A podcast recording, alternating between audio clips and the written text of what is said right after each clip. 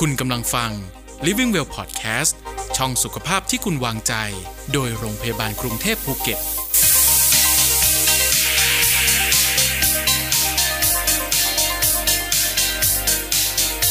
ปัจจัยที่ทำให้ฟันผุมีอะไรบ้างแล้วสาเหตุมาจากอะไรยังไงครับฟันผุเนี่ยมันก็คือกระบวนการที่ผิวฟันของเราเนี่ยมันสูญเสียแร่ธาตุหรือเนื้อเยื่อแข็งไปจากผิวฟันทำให้มันเกิดเป็นรูขึ้นนะครับ ซึ่ง การการละลายของผิวฟันเนี่ยเกิดจากเชื้อแบคทีเรียนะครับค่ะในช่องปากที่ใช้อาหารประเภทแป้งและน้ำตาลอ๋อเขาก็กินแป้งน้ำตาลแล้วเขาก็ปล่อยกรดออกมานะครับและกรดนั้นเนี่ยมันก็จะค่อยๆละลายผิวฟันออกไปเรื่อยๆค่ะแต่อันนี้ก็คือกระบวนการเกิดโรคฟันผุแบบง่ายๆนะครับง่ายส่วนใหญ่จะมาจากพวก แป้งน้ำตาลอะไรอย่างเงี้ยๆใช่ครับจริงๆแล้วเนี่ยในช่องปากของเราเนี่ยจะมีเชื้อต่างๆอยู่มากมายนะครับค่ะเชื้อฟันผุก็มีนะครับ แต่เขาจะอยู่เป็นอย่างสมดุลอือ่ามเขาอยู่เป็นอย่างสมดุลเพราะฉะนั้นคนที่ไม่มีฟันผุไม่ได้แปลว่าเขาไม่มีเชื้อที่ทำให้เกิดโรคฟันผุแต่ว่าเชื้อเขาอยู่กับเชื้ออื่นๆเนี่ยในลักษณะที่สมดุลกันไม่ได้ปล่อยให้เติบโตมากขึ้นนะครับในผู้ป่วยฟันผุเนี่ยเชื้อกลุ่มที่ทำให้เกิดฟันผุเนี่ยจะ จะมีมากกว่า จะอยู่กันเยอะกว่านะครับ มันก็จะเอาชนะเชื้ออื่นๆ แล้วเขาก็จะเติบโต แล้วก็สร้างกรดได้มากกว่า ผู้ป่วยที่ไม่เป็นโรคฟันผุถ้าฟังอย่างนี้แล้วแล้วเราจะทำยังไงให้มันสมดุลกันตลอดอะไรอย่างเงี้ยครับค่ะทีนี้อ่าปัจจัยเรื่องของเชื้อเนี่ยก็ต้องทำให้เขาอยู่ไม่ได้อ่าทีนี้เชื้อพวกนี้เขาชอบอะไรที่เป็นกรดอ่าเขาต้องการอาหาร เพราะฉะนั้นการทานอาหารประเภทแป้งและน้ำตาลบ่อยๆเนี่ยค่ะเท่ากับเราเลี้ยงเขา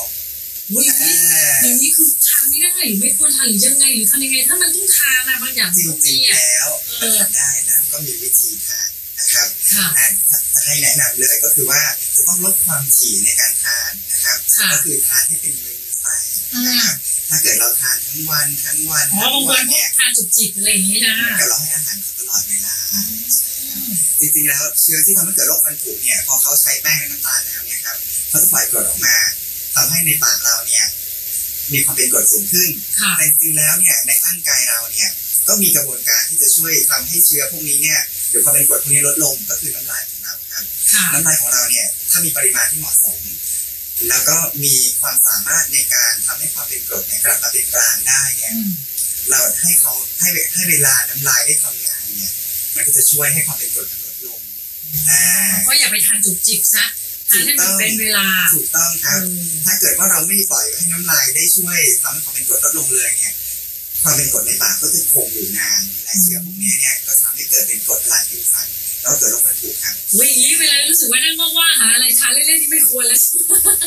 อืมทานนู่นทานนี่จุกจิบไป ทีนี้อาการฟันผุมันจะเริ่ม มันจะเริ่มรู้สึกหรือมันจะเริ่มเห็นตั้งแต่ตั้งแต่แรกๆเลยไหมหรือว่ามันจะไอลักษณะอาการเป็นยังไงมีอะไร ออกมาก่อนไหมอืมมีสัญญาณอะไรก่อนไหมครับค่ะ เนื่องจากว่าฟันเนี่ยเป็นเนื้อเยื่อแข็งที่ค่ะไม่ได้มีเส้นประสาทแทรกซึมไปในทุกจุดของฟันค่ะและโรคฟันผุจะเกิดจากภายนอกฟันเข้าไปในตัวฟันค่ะนะครับเอ่อภายนอกสุดของฟันเนี่ยเป็นชั้นเคลือบฟันซึ่งมีความแข็งมากนะครับ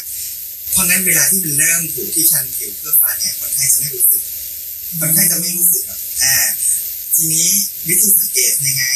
ก็ ลองส่องกระจกสังเกตฟันตัวเองบ่อยๆนะครับถ้าเริ่มเห็นว่ามีรอยดำหรือมีการเปลี่ยนสี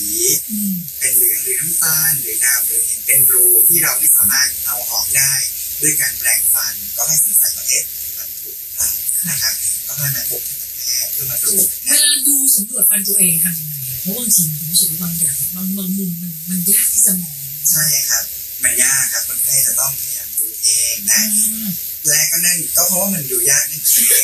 คนไข้จึงควรที่จะมาพบทันตแพทย์ให้คุณหมอช่วยดูให้เนาะนะครับเป็นระยะระยะจะได้สำรวจตัวเองไปด้วอ่ายทีนี้ถ้าเกิดฟันผุที่ผิวนอกค่ะคนไข้จะไม่ค่อยรู้นะครับอ่าถ้าไม่เห็นนะครับค่ะทีนี้พอฟันผุ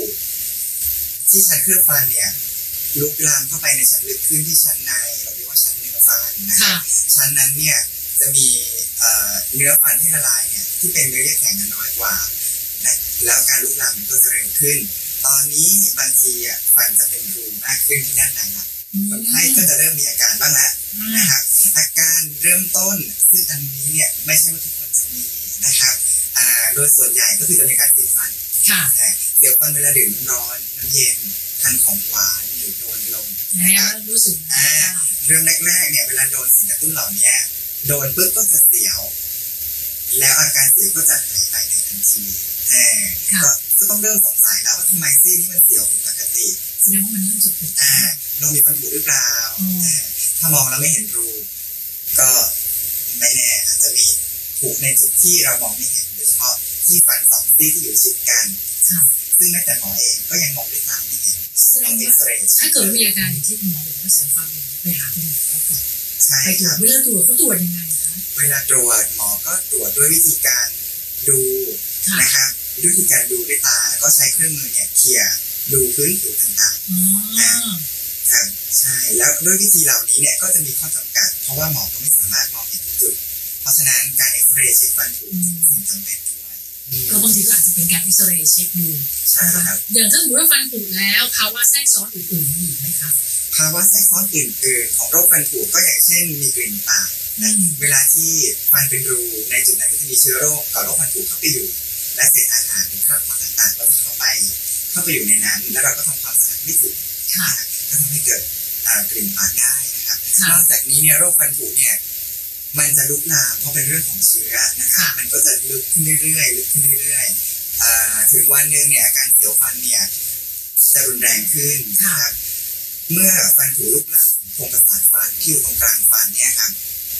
คนไข้ก็จะเริ่มปวดฟันแล้วค่ะเมื่อปวดฟันเนี่ย ก็จะอุดฟันไม่ได้นะครับอ๋อก็การรักษาก็จะซับซ้อนขึ้นนะครับค่ะเป็นการรักษารากฟันไปนะคุณวัชระถามว่า เดี๋ยวนะ ใช้น้ำยาบ้วนปากบ่อยๆ อันตรายไหมการใช้น้ำยาบ้วนปากบ่อยๆ เนี่ยเอ่อก็ไม่ได้อันตรายนะครับแต่ก็ต้องดูองค์ประกอบนะครับค่ะเอ่อให้ดีถ้าเกิดเขาบอกว่าฆ่าเชื้อหมดเลย อย่างเงี้ยเอ่อก็ต้องใช้ด้วยความระมัดระวังนะครับ เพราะถ้าเขาฆ่าเชื้อหมดบางทีเนี่ยในปากเนี่ยที่มีเชื้อที่มีประโยชน์อยู่เนี่ยอาจจะตายไปด้วยนะครับก็ใช้ได้แต่ก็ให้ลดความถี่ในการใช้ให้เหมาะสมนะครับอย่างนี้ดีกว่าจำเป็นต้องแปรงฟันทุกครั้งหลังรับประทานอาหารไหมคะถามว่าจำเป็นไหมเอ่อสำหรับหมอมองว่าไม่จำเป็นนะครับ แต่ถ้าจะให้ดีที่สุด ถ้าแปลงแปลงได้ก็ดีนะครับคือทำได้ก็ดีแต่ไม่ได้จำเป็นขนาดนั้นครับแต่ที่หมอเห็นว่าจำเป็นก็คือการใช้ไหมขัดฟัน เออเพราะระหว่างซอกเนี่ย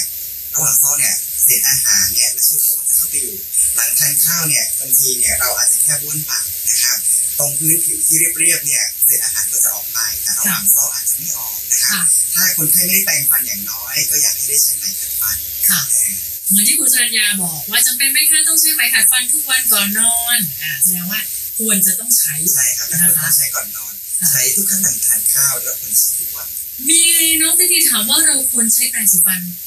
อ่อนหรือแข็ง อันนี้น่าจะหมายถึงขนแปรงครับผมมันมีผลไหมคะอือการเลือกแปรงสีฟันเอ่อขนแปรงเนี่ยก็จะมีความนิ่มและแข็งหลายระดับนะครับ เวลาเลือกเนี่ยก็ลองใช้นิ้วโป้งนะครับค่ะกดดูแล้วก็ดูความสปริงของเขาค่ะความแข็งก็จะมีแข็งมากค่ะแข็งมาตรฐาน นิ่มแล้วก็นิ่มพิเศษค่ะที่เราเคยเห็นนะครับ ก็ สำหรับหมอหมอแนะนำแบบที่มีความนิ่มมาตรฐานนะหรือว่าระดับนิ่มนะครับ แบบที่นิ่มเกินไปอาจจะทำให้เราแปรงฟันแล้วเหนื่อยรู้สึกไม่สะอาดสักทีนะอืครับมในขณะที่แปรงฟันที่แข็งแปรงสีฟันที่แข็งเกินไปเนี่ยจะทำให้เกิดฟันสึกได้ค่ะอ่าแล้วเราจะรู้ได้ไงว่าอันเนี้ยกำลังดี อันเนี้ยแข็งไปหรือยังไงอันนี้คงต้องใช้ประสบการณ์ช่วยหรือ เอาแปรงสีฟันมาให้หมอช่วยดูก็ได้ เออเออนะเดี๋ยวไปเราไปหาหมอก็เอาแปรงไปให้หมอดูด้วยว่า อันนี้มันมันโอเคไหมครัอะบไรยินเงี้ยดีมากอืมๆช่วยดูให้ได้นะคะทีทีนี้เวลารักษารักษาฟันผุนะคะเมื่อกี้หมอว่าเราตรวจอะไรยังไงภาวะแทรกซ้อนของเสียต่างๆ ถ้าเกิดเราปล่อยทิ้งเอาไว้ฟันผุนะคะจะเกิดอะไรถ้าหนักสุดเลยนะขั้นไหนเป็นยังไงแล้วรักษารักษายังไงหนัก สุดอ่าให้หมอพูดกรณีอ่าที่ยังไม่หนักสุดก่อนอ่าอ่านะกรณีที่ฟันผุที่ผิวเคลือบฟันค่ะโดยที่ยังไม่ถึงชั้นเนื้อฟันเนี่ยค่ะโดยส่วนใหญ่เนี่ยเราจะจะไม่ยังไม่อุดฟันในตอนนี้นะครับเพราะว่าที่ผิวเคลือบฟันมีแร่ธาตุสูงอืมและมีโอกาสที่จะมีการคืนกลับแร่ธาตุที่ผิวฟันให้กลับมาแข็งได้อ่าเออด้วยการใช้ยาสีฟันที่มีฟลูออไรด์อย่างสม่ำเสมอและรักษาความสะอาด ตรงผิวเคลือบฟันนั้นเนี่ยก็จะกลับมาแข็งได้โดยที่ไม่ต้องอุดฟันเออ อันนี้ดีอันนี้คนไข้จะต้องมาตรวจแล้วเห็นตั้งแต่เนิ่นค่ะๆมันถึงจะทำได้นะครับทีนี้เมื่อฟันผุถึงชั้นเนื้อฟันนะครับเข้าข้างในลึกขึ้น การลุกลามจะเร็วนะครับและเชื้อก็จะอยู่เยอะแล้วค่ะอ่าส่วนใหญ่แล้วจะต้องอุดฟันวิธีการรักษาก็คือการเจาะเปิดโพรงฟันเพื่อให้เราเข้าไปเอาเชื้อโรคออกทำความสะอาดอ่า แล้วก็ทำการอุดฟันใส่วัสดุอุดเข้าไปนะครับแล้วก็สร้างเนื้อฟันให้เหมือนเดิมมากที่สุดค่ะอ่าก็คือสีเหมือนเดิม สีคล้ายเดิมที่สุด แข็งแรงคล้ายฟันที่สุดนะครับนะทีนี้ถ้าเกิดว่ามากกว่านี้ลึกกว่านี้ถึงโครงประสาทฟันค่ะถึงขั้นนี้คนไข้จะเริ่มปวดฟันแล้วนะครับเอ่อการรักษาจะเป็นการอุดฟันไม่ได้แล้วนะครับจะต้องรักษารากฟันค่ะอืมคุณ อะไรเนี่ยบอกว่าถ้าตั้งครรภ์แล้วมีอาการปวดฟันสามารถเอ็กซเอ็กซเรย์ฟันได้ไหมคะตั้งสาครรภ์มารถเอ็กซเรย์ได้ในไตรมาสที่สองครั้งอืมอ่านะครับก็คือตั้งแต่เดือนที่สี่ห้าหกนะครับก็สามารถเอ็กซเรย์ได้ จริงๆแล้วเนี่ยเอ่อถ้ามีความจำเป็นจริงนะครับค่ะไม่ใช่แค่ฟันผุแต่ปวดฟันค่ะมากเนี่ยก็เอ็กซเรย์ได้นะครับ เรียกว่าเอ่อระยะ ไตรมาสที่สองเนี่ยเป็นช่วงที่เราวางใจได้มากที่สุดอืมค่ะทำได้ครัอืบมนะเอ็กซเรย์ได้ค่ะเอ็กซเรย์ได้น้องพิธีบอกพอมันอ่อนหมายถึงขนแปลงอะรู้สึกเหมือนแปลงไม่สะอาดเลยค่ะอืมอ่าจริงอย่างที่คุณหมอบอกนะคะน้องก็บอกขอบคุณค่ะสงสัยท่านนี้อาจจะเพิ่งเปิดมาเจอบอกว่ารบกวนถามคุณหมอว่าน้ำยาบ้วนปากจำเป็นต้องใช้ทุกวันไหมคะน้ำยาบ้วนปากคุณหมอจะเจอคำถามนี้บ่อยว่าครับน้ำยาบ้วนปากไม่จำเป็นต้องใช้ทุกวันอ่าครับจริงๆแล้วอะ กระบวนการทำความสะอาดที่หมอเห็นว่าจำเป็นต้องทำทุกวันคือการแปรงฟันและไหนขัดฟันค่ะครับส่วนน้ำยาบ้วนปากเป็นออปชั่นเสริมอืมที่อยากใช้ก็ไม่ผิด แต่ก็อืมต้องใช้ด้วยความระมัดระวังครับค่ะอ่าเมื่อกี้เราถึงไหนแล้วนะการรักษาค่ะการรักษาค่ะถ้าเกิดว่าฟันผุลุกลามถึงโครงประสาทฟันก็ต้องรักษารากฟันแล้วค่ะซึ่งในการรักษารากฟันก็มีรายละเอียดปลีกย่อยไปอีกนะค่ะอืมก็จะไม่ใช่เรื่องของการดูดฟันแล้ว มันจะลงลึกเกินเนาะลงหรือต้องงานใหญ่ และแพงเอองานใหญ่และแพงเพราะฉะนั้นคุณหมอบอกว่าถ้ามีอะไรเกี่ยวกับเรื่องนี้เนี่ยมาพบหมอแต่เนิ่นๆดีกว่าควรเนาะมาพบหมอทุกๆหกเดือนเพราะว่าอย่างที่หมอแจ้งเลยว่าฟันผุเนี่ยเป็นโรคของเนื้อเยื่อแข็งที่ไม่มีเส้นประสาทมาบอกเราว่า ตอนนี้ผุแล้วนะอืมอ่าเพราะฉะนั้นในการที่เรามาตรวจในยสม่ำเสมอเนี่ย ให้หมอตรวจฟันดูฟันซิให้หมอเอ็กซเรย์ดูซิค่ะ เราก็จะได้เห็นแต่เนิ่นๆก่อนที่เขาจะลุกลามใหญ่โตค่ะ แล้วก็เสียหายร้ายแรงขึ้นค่ะครับ การรักษาโดยการดมยาสลบอืมปกติเวลาลงทำฟันรักษาฟันไม่ต้องดมยาสลบด้วยในแง่ของดมยาเนี่ยก็คือเป็นการลดการรับรู้ของผู้ป่วยค่ะแต่ทีนี้ในการทำฟันเนี่ยบางทีเขาแผลจะรู้สึกต้องอ้าปากแล้ว คันคันๆเหงือกเจ็บเหงือกอ๋อหมอมาทำอะไรที่เหงือกเราอ่าหมอกรอฟันเสียวฟันจังเลยอ่ากลัวปวดฟันอ่าโดยทั่วไปแล้วเนี่ยเราจะลดความรู้สึกคนไข้ด้วยการฉีดยาชาค่ะถ้าหมอเห็นว่าจำเป็นหรือค่ะหรือผู้ป่วยต้องการค่ะนะครับในระดับของคนไข้ที่ต้องเจอความเจ็บปวดที่มากขึ้นอย่างเช่น ต้องทำงานศัลยกรรมในช่องปากค่ะที่ซับซ้อนและเป็นอย่างใหญ่อืมให้รู้สึกว่าเขารับไม่ได้แน่ๆกับการฉีดยาชาเพียงอย่างเดียว อืมการดมยาสลบก็เป็น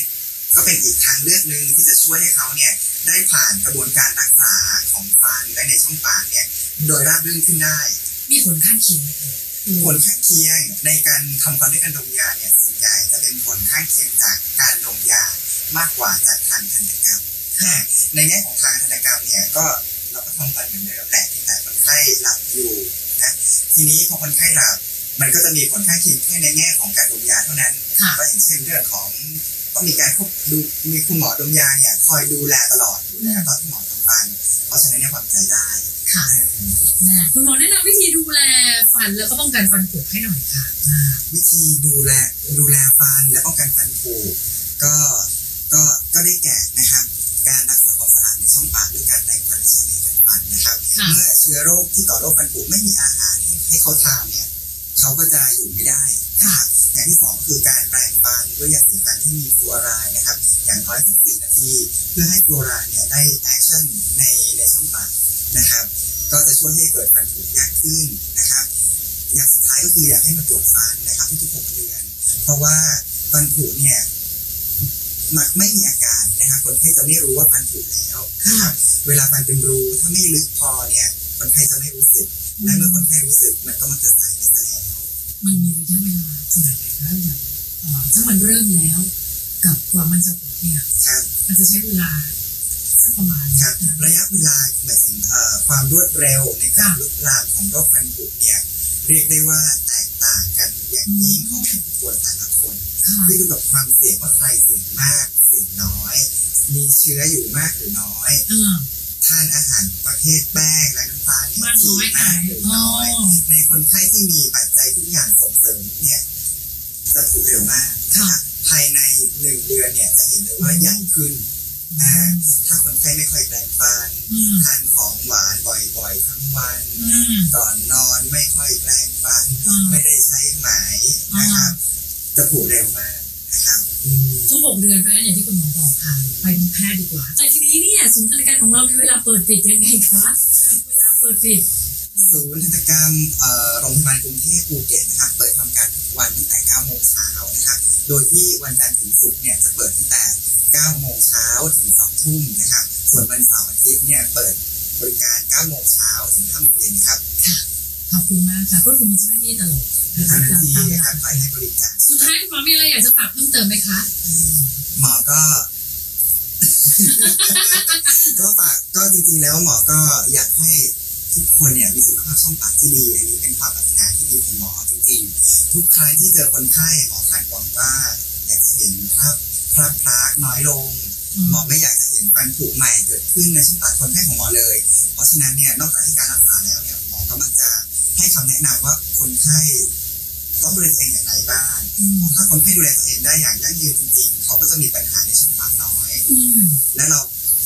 ที่คอยเฝ้าระวังให้เขาเท่านั้น ก็อยากให้ทุกๆท่านนะครับก็ดูแลสุขภาพช่องปากให้ดี อันนี้เป็นความปรารถนาดีของของหมอทุกคนนะครับ แล้วก็รวมถึงทางทีมของเราทุกคนก็มีความปรารถนาเช่นนี้จริงอ่าคุณปกป้องบอกว่าทานกาแฟบ่อยๆนะโอ้อันนี้เคยได้ยินบ่อยบางคนบอกว่าทานกาแฟบ่อยๆ แล้วสีฟันมันจะเปลี่ยนไหมๆเอ่อกาแฟเนี่ยเป็นเครื่องดื่มที่มีผงกาแฟค่ะ ซึ่งทำให้เกิดการสะสมบนผิวฟันได้โอ้นะครับก็ สะสมได้ครับอาจจะเกิด อาจจะเกิดคราบบนผิวฟันได้ แต่ว่าไม่จำเป็นจะต้องกังวลมาก เพราะว่าสามารถขจัดออกได้ด้วยการขัดฟันอ่าไม่ถ้าถ้าไม่อยากให้คราบสะสมเร็วนะครับดื่มกาแฟแล้วว่นน้ำตาลสักนิดนึงเออมันมีวิธีการอยู่ค่ะน้องปกป้องอ่าค่ะนะก็ดื่มถ้าชอบดื่มกาแฟก็อย่าลืมบ้วนปากบ่อยๆ นะคุณหมอนี่จะลาจะลาไม่ได้ลาสักทียินดีครับวันนี้ต้องขอขอบพระคุณนะคะคุณหมอนายศพลสิทธิ์นะคะทันตแพทย์จากโรงพยาบาลกรุงเทพภูเก็ตวันนี้นะคุณหมอสวัสดีค่ะขอบคุณครับ